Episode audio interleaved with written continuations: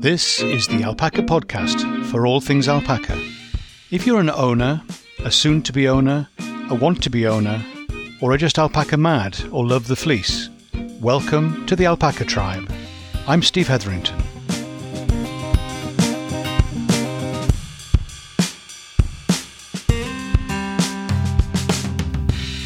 Hi, Steve here, and welcome to the podcast for alpaca people.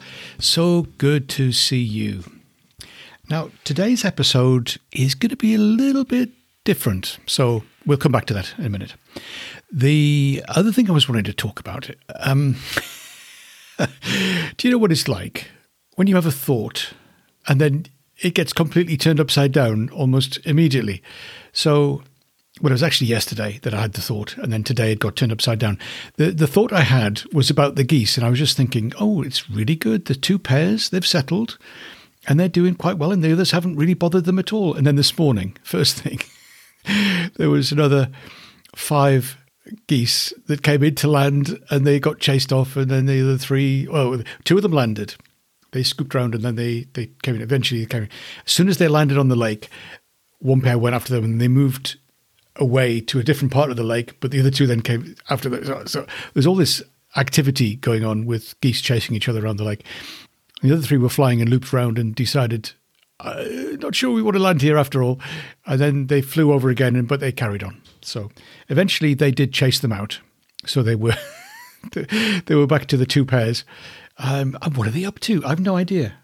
There's a nest and it's got an egg in it, at least one, because I got chased by the by the goose the other day. Um, I had turned my back and it came after me, um, I was being helpful. I put a bit of hay down so that it could help build a nest for them. I mean, they built the nest and there was an egg in it, but I thought it just, you know, they needed a bit of extra. They weren't very impressed. So, yeah. Uh, but why aren't they sitting on the nest? Don't know. I don't know how this works. And the other pair, well, they kind of, I haven't been down there because I'm definitely going to get chased down there. So, yeah, not quite sure. There we go primroses. Oh, some gorgeous pictures of primroses. I'll show, I'll share those on. Uh, be on the website. It doesn't go, doesn't land in the show notes, but yeah, do check out the website for some spring pictures. And today's episode is actually a harking back to an early episode. In fact, the earliest episode. This is episode number one, and that was January two thousand and nineteen. Yes. Hard to believe. There we go. So it's over three years ago. And I'm probably saying exactly the same things. Uh, yeah, so hopefully you'll enjoy it and it'll be a bit interesting just to see what it's like. And we'll see how. Let me know what you think. That would be nice. I'd like like to hear what you think. And hopefully it is of interest and hopefully useful too. But there we go. So thanks very much for listening. Hope you enjoy and catch you again next week. And next week, we've got an interview with a lovely lady in America with a felting machine. Mm. If I told you that there is an alpaca tribe, would you want to be part of it? The good news is that you probably already are. Over the years, I've noticed that some people in particular get alpacas. They connect more than other people, Sure, everyone likes alpacas and their cute cria, but for some people it goes deeper.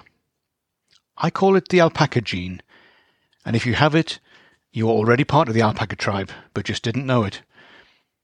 In recognition of this, we are creating an online gathering place where alpaca people can feel connected and that they belong. It will be for all things alpaca, so not just for owners and breeders, or people who run alpaca businesses, but for everyone who wants to be around others who are passionate about alpacas. Those who are alpaca mad. You know who you are. The aims of the alpaca tribe are firstly to promote healthy and happy alpacas. Secondly, to encourage confident, fulfilled owners. Thirdly, to help people achieve sustainable alpaca businesses. Fourthly, to help people use the fleece they harvest from the animals. Fifthly, to provide a place for alpaca enthusiasts to feel at home. For people with only a few alpacas, it's easy to feel isolated and unsure how to improve your care for your alpacas and get the kind of satisfaction you hoped for when you first started. We'll be sharing ideas, tips, and suggestions for you through this podcast, and we'll be interviewing people from a wide range of alpaca related areas. We aim to be entertaining and share knowledge that will be useful and make you think. Let us know if we can cover something you particularly need. I thought it might be useful to introduce myself and tell you a bit about what we've been doing here in Wales with Welsh Valley alpacas and talk a bit about what the podcast is going to be about. In this episode, there will be a bit of a collection of firsts first meeting, first arrivals, first farm open days, first shearing, first cria births, and first losses. But before getting to those, I wanted to talk about me. Originally a northerner, we now live in South Wales. I studied biological science, or bio, in Norwich at the University of East Anglia. After graduating, I ended up as an environmental health officer, working in London. In 2006, we moved to Wales with my wife's job and somehow ended up buying a valley. We have 40 acres with woodland and a lake. It was a Victorian reservoir and is something of a long, thin ribbon of land, not all of which can be used for grazing. It's a good job that alpacas don't mind sloping ground and hills. They also like trees and lakes. I was a townie by habitat and experience, I grew up in the urban sprawl of Newcastle upon Tyne, studied in a beautiful Norfolk city, trained and worked in London, and developed my career in Reading, Berkshire. When we moved to South Wales and acquired land, we had no idea that we would end up keeping alpacas. It was not part of a grand scheme or plan. When I was young, I had a romantic idea of becoming a vet. The main motivation of the uncomfortable teenager I was at the time was that I didn't like people, but I did like animals. Little did I realize that vets spend a lot of time dealing with people and doing not so nice things to animals. It was only later, when we had the alpacas, that I discovered I had a shepherd in me that had just never had an opportunity to be expressed before. I wonder how many others like me are out there. First meeting. When did I meet my first alpaca? We occasionally saw some at a distance when walking the dog up in the woods near Reading. Only later did I realise that one of the largest breeders in the UK is based just outside of Reading. So, no, it wasn't there, but it could have been. I guess it needs to be the right time. One day, my wife asked me to humour her and look at a website about alpacas. She'd been dropping subtle hints for some time, but I was being rather thick. We did not get to bed early that night as we devoured the detail and still photographs of the website. Our conclusion? We needed to go see some, and therefore organised a visit to a breeder in Devon. We went to see Chaz and Rachel of classical Mile End alpacas, just for a look, you know. You know what it's like when you're considering something and subconsciously you have already decided? Your language changes from maybe and possibly into much more definite, we're doing this kind of language. As we walked through fields of beautiful alpacas, there was one of the females who stood out. I'm pleased to say she's still part of our herd here now. It was her eyes and presence that particularly caught our attention. Dear Hermione. Probably one of the key reasons we now have alpacas. We currently have 40 in the herd, and while I have 40 favourites, some are more favourite than others, and she's one of them. We went away and thought about it. Always a good plan. And eventually ended up buying five pregnant females with a range of bloodlines and in a range of colours. We knew from the start that we wanted to grow a herd rather than just keep a few. It was the beginning of a fascinating journey. First arrivals. They arrived at the end of February 2008 and were a delight from day one. Delivered in a horse box, they were released into their new home and stood grouped together in the middle of the field, all looking in different directions, which is fairly typical. They then watched wistfully as the horse box left.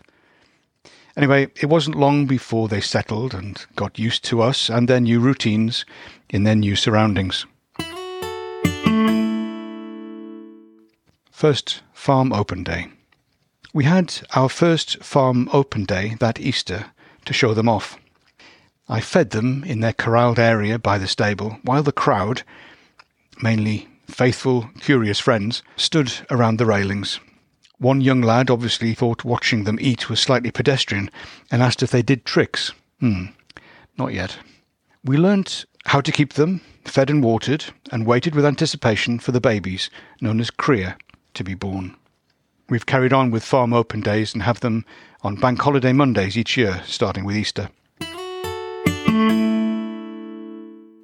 First shearing. May, June is a good time of year to shear, depending on the weather. You can still get night frost then, and without their fleece, they can be a bit exposed. We decided we would shear our alpacas ourselves, so I went on a course and bought the kit. This was another of the learning curves we embraced in our alpaca journey. I'm not sure we fully realised what we were taking on. As with many areas of life, things may be simple, but not necessarily easy. Only doing it gives the experience to gain competence, and there will always be more to learn and aspects to get better at.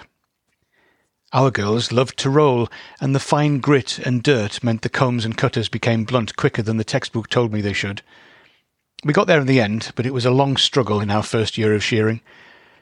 We will return to this important practical topic in future episodes. Let me talk to you now about first births. Lalana was due first, at least on paper, a lovely light brown female with the most amazing eyes. Another standout when we were looking in earnest and always on our shortlist. For a few weeks before she delivered, the signs and indications were there. Frequent trips to the poo pile, sitting down a lot, lifting her tail. She knew we were watching her and kept us waiting. Until finally, a textbook delivery. No waiting up all night for lambing or calving, but eleven o'clock on a sunny day. Straightforward, nothing to do but check the membranes were clear of mouth and nose, and treat the umbilical cord to avoid infection. A great start. From cush to stand to feed. So difficult to do what you need and no more. Try to keep your distance and don't get too hands on, unless you have to. Cria births continue to amaze me. The natural instinct and progression after a while, you start to recognize normal and unusual and learn when to step forward to help and when to stand back and wait. Exciting times in our first summer. Of course, the next two mothers or dams hadn't read the textbook, and they gave birth at 3 p.m. on a rainy afternoon. Due dates only a week apart, one started giving birth and set the other one off. Too late to get them inside, we used the shelter of trees to give some protection from the rain that and my mother-in-law's umbrella. The first one to hit the ground was sniffed by both mothers, which rather complicated things since they both claimed the same cria as theirs. Rescued from the rain and a night in separate pens at opposite ends of the stable resolved the problem, and bonding was complete. You start with the ideal and slide down the scale, responding to problems and potential crises as you go, doing the best you can. Training courses help, but usually you're on your own in the moment. One of the biggest lessons from the courses I've been on is knowing when you're out of your depth and haven't the experience to deal with what's in front of you, so you can shout for help, such as the vet, sooner rather than later. First, losses. We've been breeding alpacas now for over 10 years. There have been many cria born, and some have been less than straightforward. We have lost some along the way. The aim is to know enough and not to make the same mistake twice. We had a plan for worming, and it was linked to the calendar. Two weeks before we were planning to treat, one of the females suddenly was found to be way out of condition and anemic. Don't overfuss them, but do make sure you have your hands on them regularly to check body score, especially when they're in winter fleece. The liver fluke season had come earlier that year because of two wet summers. We did what we could, but it was not enough, and we lost her, leaving a two month old orphaned that we had to manage by bottle feeding. Losses are never easy, and I don't think they should be. Who is this podcast for? That's a good question. In essence, it's for anyone who's passionate about alpacas. You may already own some alpacas or be in the process of acquiring some. You may be considering it and weighing up the implications and possibilities. You may dream that one day, perhaps maybe, if it was possible. Or you may realize you're never going to have your own, but you just love them. This podcast is for all of you. Having had over 10 years' experience breeding alpacas, I have enough knowledge to get me into trouble, and sometimes get me out of trouble too. The more you know, the more you know there is to know. But getting started with keeping alpacas is not too difficult. To achieve all you want to is more of a challenge, but is still within reach. We want to help people move beyond the romantic wishful thinking of cuteness to the realistic, satisfying, and rewarding experience of sharing your life with some fascinating animals. Knowing the right questions to ask is more than half the battle. We will be interviewing a wide range of people who keep alpacas, work with alpaca fleece, provide services to other owners such as shearing, fleece processing, or training. People who are using alpacas for business activity, walking with alpacas, weddings, associated with holiday lets. The possibilities are many and varied. If you want us to cover something, or have a particular perspective to share, do let me know through the contact details provided in the show notes. We will cover what you need to know to get started, what you need to know before you get started, how to get past your difficulties and frustrations to enjoying your alpacas, how you can make money from your alpacas, identifying the stepping stones to get where you want to go. Thanks so much for listening. I hope you found it interesting and useful. I'm so glad that you're joining us on the journey.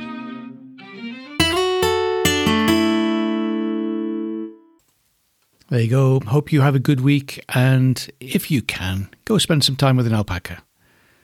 Bye for now.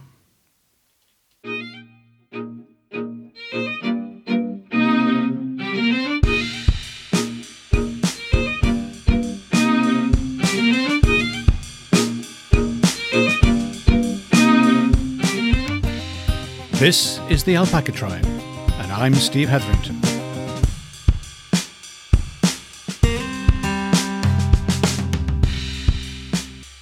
Have a great day